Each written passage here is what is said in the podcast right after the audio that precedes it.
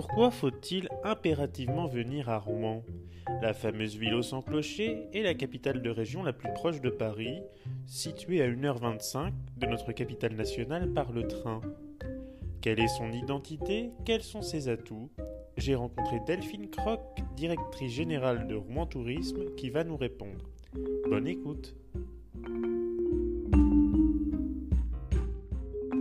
Donc bonjour, bienvenue dans Where is Brian. Dans l'épisode d'aujourd'hui, je reçois Delphine Croc. Bonjour. Bonjour. Qui est la directrice générale de Rouen Tourisme depuis 2019. Alors, la première question que je pose à tous mes invités, vous savez, c'est Where is Brian? Brian est au musée des beaux-arts de Rouen. Quelle est un peu l'histoire de ce bâtiment? Qu'est-ce qu'on y fait? Qu'est-ce qu'on y trouve? C'est central, hein, c'est à côté de, c'est à côté de la gare. Alors ici au musée des beaux-arts, on est en plein cœur du centre historique, hein, et c'est un musée qui abrite la seconde collection impressionniste de France. Donc euh, c'est déjà absolument exceptionnel, mais pas que, euh, dans la mesure où vous avez euh, quasiment toute l'histoire de l'art qui est représentée ici, avec des peintres extrêmement célèbres. que ce soit le Caravage, Monet, Manet, Sisley, Duchamp, et j'en passe. Enfin, c'est vraiment une collection absolument fabuleuse. Des Poussins, Hubert Robert. Enfin, quand on aime l'histoire de l'art, vraiment, on, en a plein les yeux. Ah c'est une des raisons incontournables pour laquelle il faut on l'aura dit dans pas mal d'épisodes désormais, venir à Rouen, euh, terre aussi d'impressionnisme, et venir euh, plus globalement même en Normandie, de toute façon. C'est un peu le message. D'ailleurs, euh, la question qu'aussi je voulais vous poser, parce que c'est vrai que c'est des, des, questions qu'on m'a déjà posées sur les offices de tourisme. En fait, vous êtes l'office de tourisme de Rouen, Rouen Tourisme, mais est-ce que vous êtes habilité à donner de la documentation sur toute la Normandie, c'est-à-dire de l'axe de, enfin de Giverny à grosso modo de Mont-Saint-Michel? Ah, Évidemment. Alors. Euh, on s'appelle Rouen Tourisme, mais notre territoire de rayonnement est la métropole Rouen-Normandie. Oui. Donc 71 communes, euh, dont Rouen évidemment, hein, la ville-centre, avec des communes qui sont euh, très touristiques. Je pense à Jumièges, La Bouille, Duclerc, Elbeuf, entre autres. Et euh, effectivement, en office de tourisme, a, mes collaborateurs ont coutume de dire que nous sommes l'office de tout. C'est-à-dire que les visiteurs nous posent des questions sur l'ensemble du territoire national. On a même des questions sur les lignes de, métro parisiennes, par exemple. Donc évidemment, sur la Normandie, nous euh, délivrons des informations. Oui. C'est-à-dire qu'en gros, euh, c'est le souvenir parce que je vais pas le cacher, hein, c'est spontané. J'ai effectué le premier stage de ma vie professionnelle. Je devais avoir 22 ans euh, à Rouen Tourisme, euh, qui s'appelait d'ailleurs, je crois, l'Office de tourisme de Rouen et des congrès. À cette époque-là, c'était, on y reviendra d'ailleurs, c'était dans l'hôtel des finances qui est en travaux. Vous me le confirmez, je crois, pour trois ans. C'est ça. Et donc en fait, euh, là, on n'y est pas actuellement, mais euh, l'accueil, euh, l'accueil touristique de Rouen Tourisme est situé juste en face de là où nous sommes. Au musée des Beaux-Arts, effectivement, nous, nous, nous, avons pris nos quartiers ici, dans ce bâtiment, donc qui donne, qui est face au square Verdrel, où nous accueillons désormais les touristes pendant les travaux place de la cathédrale. D'accord. Et c'est des travaux qui vont durer trois ans? Alors, ce sont des travaux qui vont être faits en deux phases. Une première phase avec une réouverture, on l'espère, pour l'Armada, avec euh, comme objectif la mise en accessibilité de l'atelier Claude Monet et du bâtiment, euh, avec la création d'un ascenseur entre autres et euh, aussi le, fait d'ajouter des services aux visiteurs et notamment des toilettes publiques. D'accord. Ça c'est pour la première phase. Oui. Et la deuxième? Et la deuxième, donc on réouvre pour l'Armada pour une période, on pense, d'une année environ, hein, le temps de pouvoir faire tous les, tous les diagnostics, de consulter la direction régionale des affaires culturelles, euh, l'architecte des bâtiments de France, évidemment, parce qu'il y a des choix très structurants à opérer, notamment sur la restauration de la façade. Hum, et donc deuxième phase de travaux dans à peu près un an et demi, deux ans avec la restauration de la, façade qui retrouvera sa superbe. Hein. Il faut se dire que le bâtiment euh, a été construit à peu près à la même époque que l'hôtel de Bourteroude. Donc quand on voit le résultat de la restauration de l'hôtel de Bourteroude, c'est un petit peu ce que l'on aura euh, avec l'hôtel des finances. Et par ailleurs, on, va créer une expérience monnaie dans l'atelier Claude Monet actuel, qui est fermé au public, et donc que l'on va rendre accessible au plus grand nombre. Et aussi, on aimerait apposer une verrière à l'endroit de la cour pour agrandir les surfaces d'accueil et restaurer aussi, euh, rénover euh, le, dernier étage qui est aujourd'hui inexploitable avec le réaménagement des combles et l'installation de nouveaux bureaux pour les salariés. Donc ça, sera, ça sera pour l'installation exactement de, de, nouveaux bureaux pour les salariés, c'est-à-dire où il est destiné peut-être à autre chose éventuellement. Alors pour les combles, on est sur l'installation des salariés. En revanche, toute la partie euh, de l'étage de l'atelier Claude Monet qui précédemment était dévolue aux salariés, euh, elle sera accessible au public avec la création, on le souhaite, d'une expérience monnaie et euh, d'un centre d'introduction à la visite de la ville de, pouvoir avoir des dispositifs de médiation, les présenter pour comprendre ce qu'est cette ville, cette métropole. Euh, en quelques notions, hein. l'idée est de donner envie aux visiteurs d'aller sur les différents sites et de découvrir les expériences proposées bien sûr. Mais d'ailleurs, c'est ce que j'allais dire. Euh, vous me parlez déjà du futur, de ce qui va advenir, et c'est très bien. Mais déjà, on va dire que 2000, 2022 euh, et 2023, c'est une période très charnière. Hein. Ça a commencé déjà dès décembre, dès euh, septembre, pardon, 2022, avec déjà donc le déménagement de vos locaux ici au musée des Beaux Arts, le nouveau logo que je vais mettre, nouvelle identité, nouvelle, identité pour attirer toujours plus de, de nouvelles personnes. Mais justement, en fait, ce, ce logo comment il a été créé, pensé, imaginé alors, euh, par rapport à ce logo, ce logo, il illustre le nouveau positionnement pour Rouen Tourisme. Vous l'avez mentionné tout à l'heure, précédemment, Rouen Tourisme s'appelait Rouen Normandie Tourisme et Congrès. Un nom un petit peu long et barbare. je sais que quand je me présentais, je, commentais en plus en, disant que c'était l'Office du tourisme de Rouen et de sa métropole, donc ça, ça devenait très très long. Donc on a cherché à simplifier les choses. Donc travail sur le positionnement de la destination avec un partenariat de recherche-action pendant deux ans avec le centre d'industrie créative de Cage Business School et une chercheure qui nous a accompagnés sur le sujet. Euh, donc entretien, interview, euh, observation terrain pour euh, identifier les forces, les faiblesses de la destination et surtout décrire ce qu'est être en capacité d'identifier ce qu'est notre ADN, la façon dont nous sommes perçus par les visiteurs et la façon dont nous souhaitons être perçus à l'avenir. Donc tout ça a donné euh, lieu à, beaucoup de travail. Et un nouveau positionnement qui repose sur un tourisme patrimonial innovant. Et donc ce, positionnement se traduit à la fois dans nos offres sur lesquelles nous sommes en train de, travailler, mais également en signes, en identité, avec euh, la refonte de notre identité et un double enjeu euh, qui était le suivant, donner à voir et à comprendre nos patrimoines majeurs que l'on retrouve au sein de la métropole. Donc patrimoine historique, patrimoine artistique, patrimoine naturel, patrimoine industriel et patrimoine gastronomique, je pourrais y revenir après, euh, tout en y apportant un regard contemporain. Donc donner à voir et à comprendre en apportant un regard contemporain. Et donc nous avons fait appel à, à un grand designer français qui s'appelle Philippe Appelois, euh, qui euh, est connu dans le monde entier, qui a exposé au musée des arts décoratifs au Japon, hum, qui a fait des logos d'institutions culturelles que qu'on a tous en mémoire, euh, auxquels on a été exposé, que l'on a retenu et qu'il a créé. Et donc il nous a fait l'honneur de, de travailler pour nous sachant qu'il a une petite histoire avec le territoire, dans la mesure où c'est lui qui avait créé l'identité du festival d'été en Seine-Maritime, donc à la fin des années 70, euh, début des années 80, puis l'identité du festival Octobre en Normandie. Hum, donc euh, une, une, appétence pour notre territoire et donc on l'a on l'a convié, euh, on l'a euh, plongé au sein de la destination et nous a fait une dizaine de propositions et c'est celle que nous avons retenue avec ce haut qui en quelque sorte vous poser, représente la roue, l'hypercentre, le, le, gros horloge, les roses que l'on trouve dans nos édifices, la cathédrale Saint-Ouen, le rond aussi qui euh, fait penser à la ferronnerie. Euh, donc le centre, hein, la ville hypercentre, et puis euh, les lettres autour qui pourraient représenter les communes de la métropole, ce R qui rentre dans le haut, qui fait aussi penser aux méandres de la Seine. voilà, on est vraiment dans, le temps qui passe.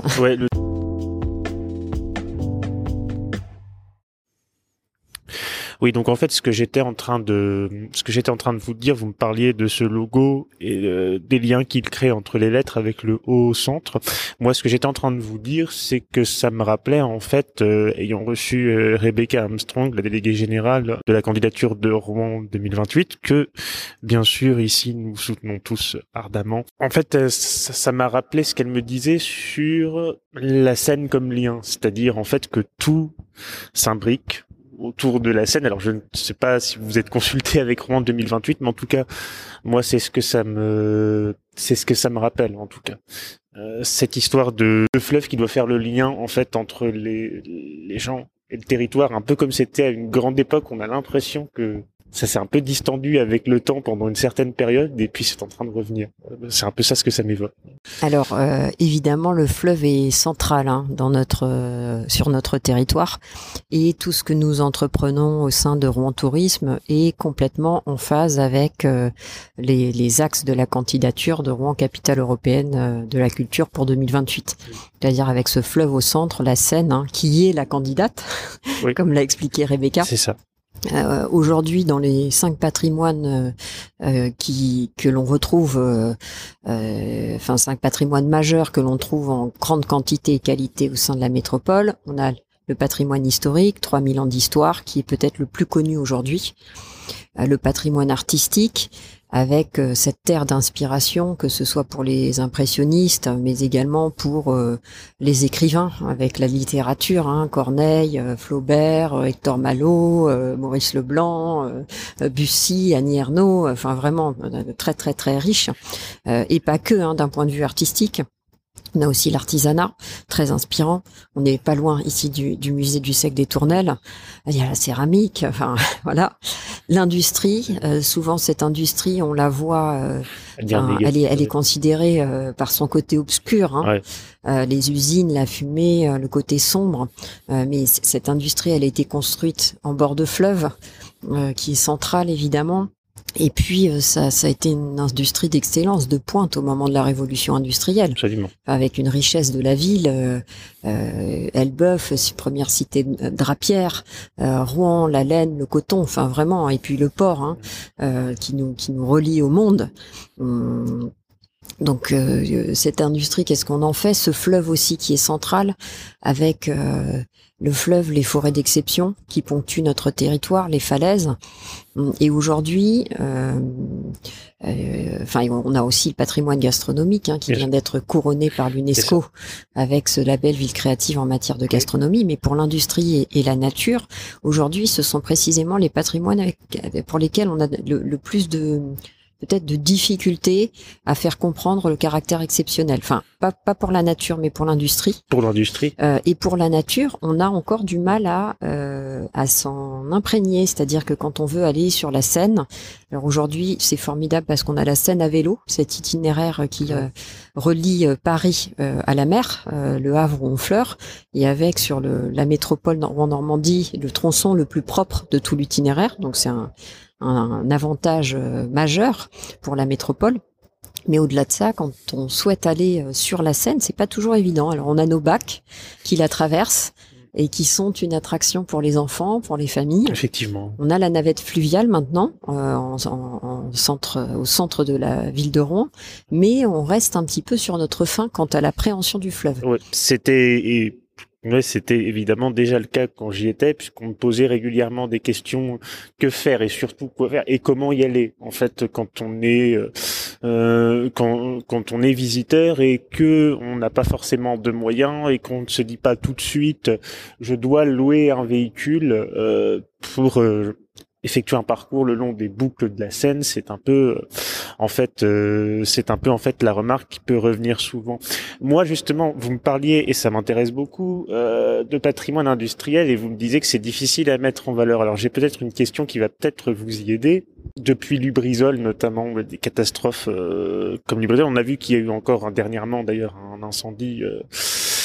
chez Bolloré Logistique à Grand Couronne comment on, comment on fait en fait justement concrètement pour arriver à mettre ça en valeur? Parce que je vais vous raconter une histoire. Enfin, je vais essayer de la faire très bref parce que c'est pas moi qui parle le plus, mais c'est arrivé plusieurs fois que en fait, je fasse une introduction à Rouen à des étudiants. Et vous savez, quand on arrive sur la suite 3, euh, on a donc euh, une odeur, on a la vue sur les usines et on se dit, et euh, je me rappelle très bien de l'étudiante qui venait pour s'installer à Rouen pour faire ses études à Néoma et qui me disait, ah c'est peut-être pas ce que j'imaginais.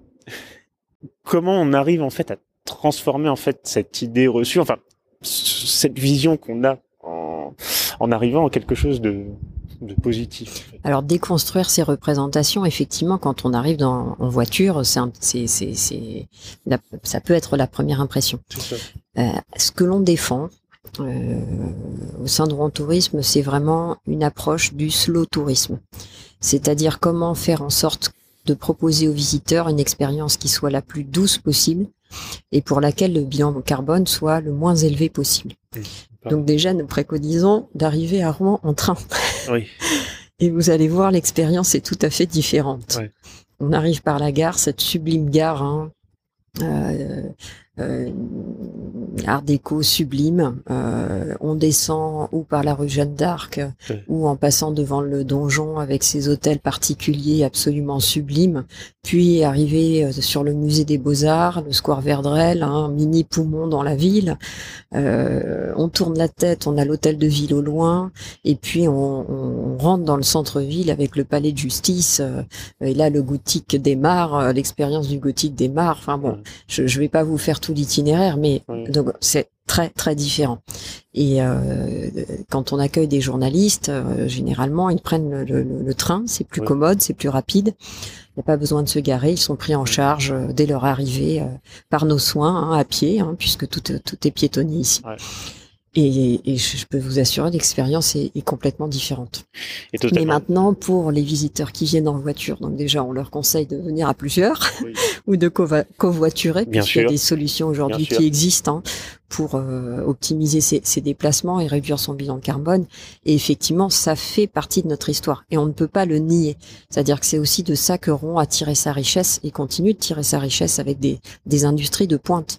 Donc comment on, on, donne à voir, comment on donne à comprendre, comment on éduque le regard, euh, déjà en racontant cette histoire, cette fabuleuse histoire de la révolution industrielle, hein, avec ce qu'elle a de prospère, mais aussi ce qu'elle a de de plus sombre, hein, le travail des enfants, euh, comment justement le, le, le, enfin, cette histoire du progrès social se matérialise dans, dans, les sites euh, que l'on a encore à faire découvrir. Je pense à, à, la, à la Corderie Valois où vous arrivez et toutes, euh, toutes les, les, les, les, machines sont en éveil, la roue tourne grâce à, à la force, enfin la force hydraulique, et puis toutes les bobines la construisent, enfin se, se, se, se mettent en marche. Mmh. C'est absolument fabuleux. Et dans l'environnement, on se rend compte aussi de la pénibilité du travail, du bruit, de l'odeur. Non, mais évidemment.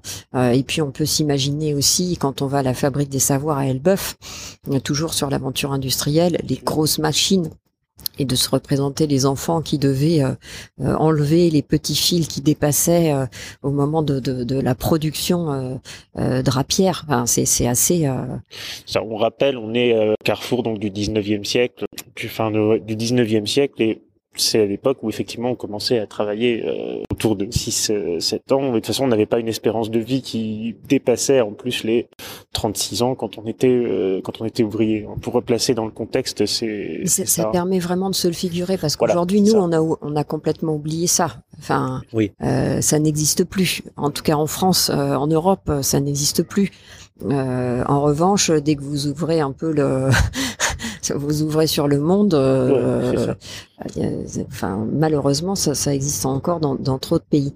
Hum, mais comme, comment, voilà, on raconte cette histoire, euh, comment on, on, découvre ces sites aussi qui, qui ont quelque chose de, de fabuleux, la force de la machine, hein, et puis de manière plus contemporaine quand on tire le fil hein, toujours de cette aventure textile, on a le port qui est au centre de la ville. Hum, le port avec ses, ses silos à grains qui sont presque des cathédrales modernes. Hein. Euh, et je, je, rappelle que Rouen est le premier euh, port euh, euh, d'exportation de céréales. Euh, donc c'est aussi un des marqueurs du territoire. Et par ailleurs, dans l'industrie, on a aussi des industries de pointe, d'excellence. Sur le territoire, on a par exemple Renault Cléon, on, on a Christophe, avec l'orfèvrerie euh, connue dans le monde entier, fournisseur officiel de l'Élysée. Enfin, c'est ça. Donc c'est, Et si on va plus loin, on a le Havre. Exactement, dans la continuité. Donc, donc ça, ça, ça, je veux dire, ça mérite le détour. Mais euh, ça me fait penser, euh, la, la, phrase exacte, je ne l'ai plus, c'était euh, Flaubert qui commentait en fait euh, de son vivant à l'époque où il y avait toutes les usines du métier à tisser le long du Robec et qui disait qu'en gros c'était un c'était insupportable, invivable, plan, tout ce que vous voulez, mais en même temps c'est un peu une remarque presque schizophrène puisque c'était le cœur de ce qui faisait un peu de ce qui faisait de ce qui faisait vraiment la ville. Et oui, c'est tout le paradoxe. C'est vraiment mes romans, c'est j'ai envie de dire, c'est ce c'est ce que vous dites, c'est ce c'est ce paradoxe là auquel euh, auquel il faut donner du lien et je trouve que ça fonctionne assez puisque ça m'offre une transition il y a eu beaucoup de gens qui se sont déplacés à Armand, on l'a vu. Hein, euh, L'été dernier, je crois qu'il y a eu un, sur toute la saison un million et demi de, de, de, touristes qui se sont déplacés à Armand et dans la métropole. C'est sur toute l'année, ça, enfin cette année, on en est à 4,2 millions de touristes sur le territoire. Oui. Donc c'est c'est même c'est les, les, records de même de l'Armada 2019 en fait sont sont tombés. Quasiment. Parlons Armada. Donc euh, Rouen Tourisme est partenaire institutionnel. Hein. Votre participation à l'Armada, elle consiste en, elle consiste en quoi en fait concrètement euh, Comment on, comment on pourrait la décrire pour quelqu'un qui Alors Rouen Tourisme est évidemment partenaire de l'Armada. Hein. Euh, on est partie prenante dans le conseil d'administration de l'association, donc euh, ça c'est une chose euh, importante. Et puis par rapport à Rouen Tourisme, nous on a des missions. Nos, nos missions principales portent un sur l'accueil des visiteurs du monde entier, accueil et information du monde entier. Promotion, la promotion du territoire à l'international auprès des touristes, euh, la mise en synergie des acteurs du territoire et enfin la commercialisation de prestations. Et par rapport à l'Armada, on est vraiment au cœur de toutes ces missions. C'est-à-dire que euh, l'Armada, c'est un événement qui draine énormément de visiteurs hein, à l'instant T, plus de millions euh, sur dix jours entre le rassemblement à Rouen et puis la grande parade. Donc énormément de visiteurs qu'il faut accueillir. C'est-à-dire que l'association les accueille sur site avec les bénévoles, mais Rouen Tourisme prend le relais dès lors que nous ne sommes plus sur le site de l'Armada donc des touristes à accueillir euh, qui sont là euh, présents en grande quantité, mais qu'il faut continuer à, accueillir euh, de manière qualitative. Ça, c'est une première chose.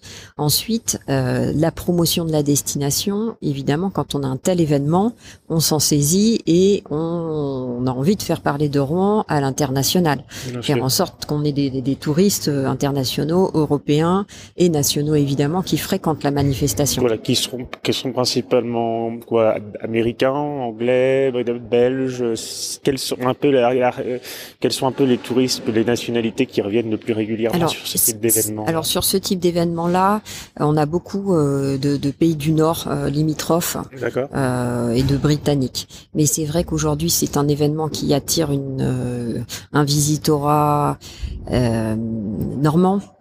des régions limitrophes et on a envie que la part des touristes internationaux soit plus importante. Et donc l'effort euh, que fait Rouen Tourisme, l'association, c'est vraiment de porter euh, euh, cet événement à l'international. Et à travers la presse notamment, avec un partenariat très fort avec l'association Armada, où nous, mutualisons nos moyens pour aller chercher la presse internationale et accueillir toujours plus de visiteurs. Après, on a dans nos missions, hein, nous avons aussi le fait de mettre en synergie les acteurs du territoire. Aujourd'hui, Rouen Tourisme, c'est plus de 400 adhérents, entre 400 et 500 en fonction des années. D'accord. Hum, donc, ce sont des professionnels du tourisme, euh, du secteur des loisirs, qui euh, s'engagent auprès de nous et qui euh, portent aussi les valeurs de la destination et portent évidemment cet événement, puisqu'ils vont eux aussi accueillir les touristes qui viennent spécifiquement pour cela. Et enfin, le, rôle de commercialisation aussi de prestations. Et, et en ce moment, c'est ce qui nous occupe le plus par rapport à l'Armada. Nous, nous commercialisons les descentes et les remontées de Seine en voilier. Donc, euh, quand les bateaux arrivent et quand ils repartent, mais également tous les trajets en vedette sur la Seine pendant l'événement. C'est-à-dire que vous pouvez vivre l'armada en étant au, cœur de celle-ci et euh, en naviguant sur la Seine au milieu des plus grands voiliers du monde. Ce qui permet aussi euh, de de la de la rendre accessible à un plus grand nombre au cas où si notamment des personnes euh, notamment en situation de handicap ne pourront pas euh, monter sur euh, sur la plupart des voiliers. Oui, puis cheminer sur les quais c'est assez long. Euh, donc ça permet aussi d'avoir une expérience de navigation et de vraiment de voir l'ensemble des voiliers sans avoir à marcher des kilomètres. C'est ça parce qu'il faut le dire, c'est vrai que c'est difficile à se représenter comme ça quand on n'y est jamais allé, mais c'est vrai qu'il y a beaucoup de monde, c'est c'est long et c'est parfois c'est parfois très fatigant qu'on souvent en situation de handicap ou pas. Bah c'est des, des kilomètres et des kilomètres. Euh, et puis on s'arrête, on contemple les voiliers, euh, donc ça, ça, ça c'est du temps. L'organisation de l'Armada a déclaré notamment dans sa grande conférence de presse du 7 décembre dernier que le plus grand engagement naturellement de cet événement-là, encore plus que les autres années, c'était l'écologie. Euh, en quoi Rouen Tourisme euh, peut-il ou doit-il euh, s'associer cet intérêt public qui est l'écologie, notamment dans les prestations qu'elle peut proposer? C'est un peu ce que vous aviez commencé à dire en fait tout à l'heure, peut-être développer un tout petit peu plus cette histoire de slow tourisme qu'est-ce qu'on peut faire aussi de bah, la dimension de durabilité, c'est-à-dire que euh, aujourd'hui euh, chaque prestataire doit signer une charte avec l'association Armada, mmh. s'engageant à ne à réduire au minimum les déchets et puis à les recycler. Euh, donc quand nous on commercialise une prestation qui a été négociée en amont avec l'association Armada, on a cette garantie là. Euh, et c'est vrai que, euh, enfin, c'est important pour nos visiteurs de, enfin, et, pour nous, hein, de proposer ce type de prestations qui sont respectueuses de l'environnement et durables. Euh, dans la mesure où c'est un événement qui attire énormément de visiteurs et euh, ce qui engendre forcément de la consommation. Euh, on évite les emballages qui sont euh, qui, qui, ne sont pas indispensables. Mmh. on va favoriser des couverts qui se recyclent et on va minimiser l'apport en, en, plastique. Et c'est vrai que nous, dans ce que l'on va proposer au sein de l'Office du tourisme, on fait attention à ce que les produits que l'on commercialise soient les plus locaux possibles et soient les plus durables possibles. Et ça rejoint aussi les valeurs du label Ville créative en matière de gastronomie de l'UNESCO, où la dimension de durabilité et de circuit court est fortement mise en avant. Côté toujours entre le lien avec l'armada, puisque c'est un peu un fil conducteur que j'ai depuis plusieurs épisodes. Forcément, c'est ce qu'on a dit, donc grand, grand événement où il y a beaucoup de monde. Peut-être quand on est une personne en situation de handicap, notamment encore en plus si on est en fauteuil roulant, bah on se dit des bateaux euh, en général du fin 19e, début 20e quand on parle de voilier, euh, c'est pas très engageant à venir en fait quand on de prime abord comme ça. Et quel est le message qu'on pourrait euh, dire pour leur donner envie de venir également, puisqu'on rappelle qu'il y a euh, 2 millions et demi de personnes qui sont dans cette situation, et on ne parle pas forcément de gens qui sont euh, en fauteuil roulant spécifiquement, mais des personnes pour qui il est difficile de se déplacer euh, dans des paramètres euh, de cette sorte-là. Oui, puis alors il y a une notion d'accessibilité universelle aussi. Euh, alors, qu'est-ce qu'il faut dire? La manifestation est accessible. Euh, pour une personne qui sera en fauteuil roulant, déjà en termes de contrôle d'accès, aujourd'hui les, les euh, euh, il y a un contrôle d'accès avec un vigipirate hein, aux entrées, et vous avez des, des, des entrées pour qui les personnes qui, qui sont en situation de handicap vont passer en priorité. Donc déjà la notion de file d'attente, d'attendre, n'a ne, n'est plus hein, dans le parcours du visiteur. Ensuite, effectivement, si l'ambition est de parcourir l'ensemble des quais, ça peut être long. Euh, mais néanmoins, euh, les, les, quais restent, restent accessibles. Et après, comme je le disais, on propose des expériences alternatives de navigation sur la Seine qui vont être euh, peut-être plus reposantes et permettre d'appréhender l'ensemble des voiliers.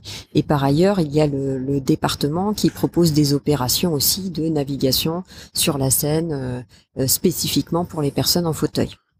Donc on va rappeler, alors je crois que alors les chiffres exacts, je les ai plus en tête, hein, pardonnez-moi, mais c'était une responsable de, du département qui me les avait donnés. Je crois que ce sera euh, une navette spécifique, si je ne dis pas de bêtises, euh, pour euh, personnes spécifiquement en fauteuil roulant, et il y en aura trois ou quatre par jour. Je crois que ça peut euh, transporter jusqu'à 25 personnes euh, dans cette situation à raison de une navette, donc trois, ça fait une centaine par jour. Donc et je crois, vous me dites si j'ai bon, que c'est également, mais ça c'est plus large, c'est un bateau qui serait plus gros, pourrait transporter donc des personnes profils plus variés, qui, qui, qui vont des personnes en, en situation en fait euh, de surdité partielle ou totale. Et aussi des allocataires du RSA notamment. Si j'ai si j'ai bien compris, il me semble que c'est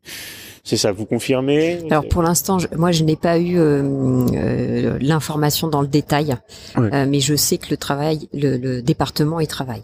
Qu'est-ce qu'est-ce que finalement mais même en général, qu'est-ce qu'on pourrait faire de mieux pour rendre encore les choses plus accessibles? Parce que je vais pas vous surprendre en, disant ça. C'est-à-dire que oui, des efforts sont faits, évidemment que des efforts sont faits et il faut les saluer.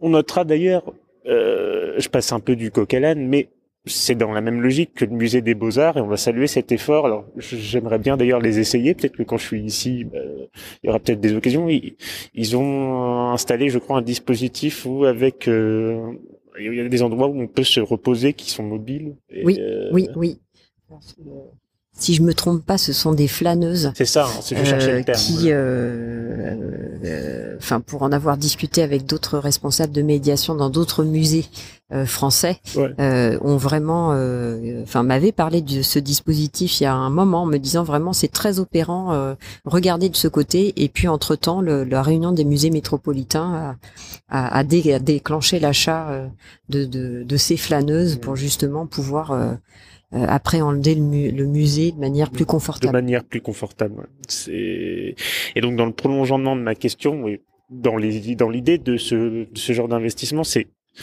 qu'est-ce que finalement on pourrait faire de mieux? Parce que honnêtement, bien sûr, hein, mais moi mon point de vue il serait plutôt plus subjectif que purement journalistique. Euh, clairement, on n'est qu'au début de quelque chose. Et il y a énormément à faire. C'est que après, dans ce genre de projet, euh, il faut vraiment arriver à concevoir les choses en amont euh, et en faire des préalables. Euh, alors pour l'armada, effectivement, il y a des paramètres qui sont qui sont là, les quais, leur longueur, euh, des bateaux qui ne sont pas forcément accessibles hein, puisque euh, plus anciens. Donc ça c'est des, bah, enfin en quelque sorte des impondérables. Mais vous, vous, là on parlait à l'instant des flâneuses. Euh, est-ce que c'est pas une idée qui pourrait être déployée sur site? Alors après je, je me rends pas compte des coûts associés, hein, mais comment en amont, en amont on réfléchit en se disant comment on rend l'expérience plus facile? Et à quelles conditions et il faut que ce soit aussi euh, enfin, il ne faut pas que ce soit des fausses bonnes idées.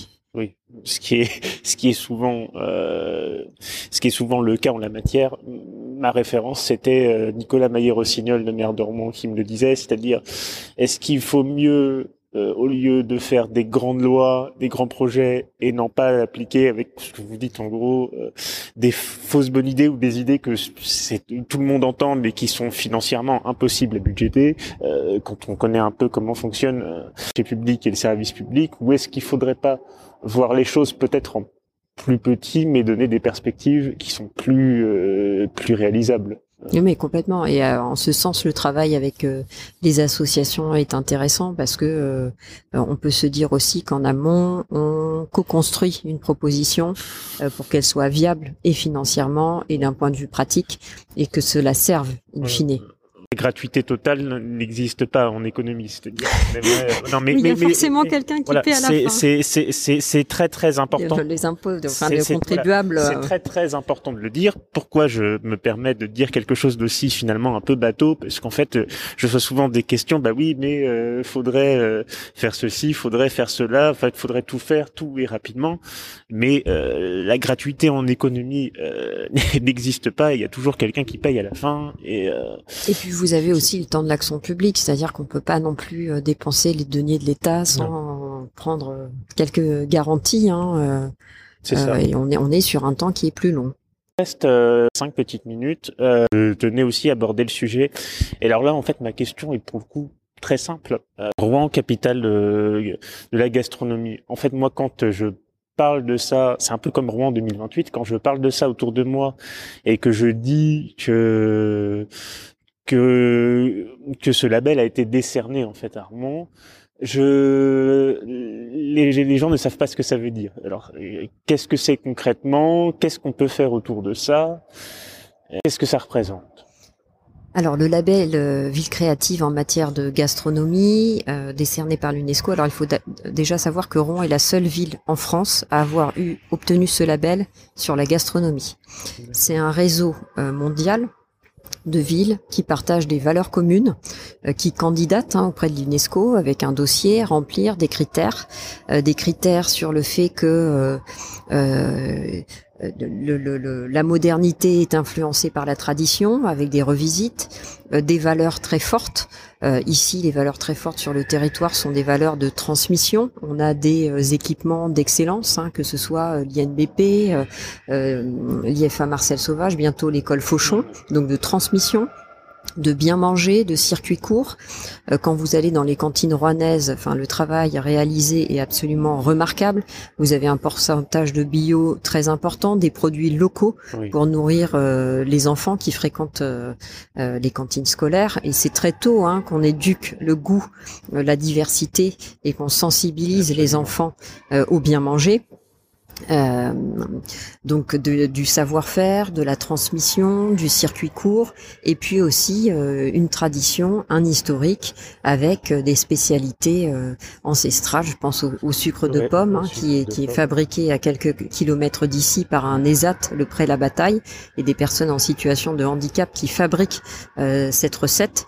je pense aussi au canard à la rouennaise, hein, où on est plus dans la tradition, le folklore, et on est aussi, enfin on a on a une ville, une métropole avec des chefs absolument incroyables qui subliment les produits locaux. Et euh, euh, enfin, on n'est pas, on est à côté de la région parisienne et vraiment en termes de positionnement prix, pour concrètement hein, pour nos touristes, on offre des tables qui sont absolument incroyables. Et évidemment, euh, euh, on a aussi on va nos pas vous étoilés. De choisir une table en particulier parce que je ah, sais que trop difficile. en matière de déontologie. non, non, c'est trop, difficile. Après, euh, euh, à l'Office du tourisme, on n'hésite pas à mettre en avant hein, ces tables qui partagent ces valeurs euh, de bien manger, de slow food, de circuit court. De, de, responsabilité vis-à-vis de notre environnement.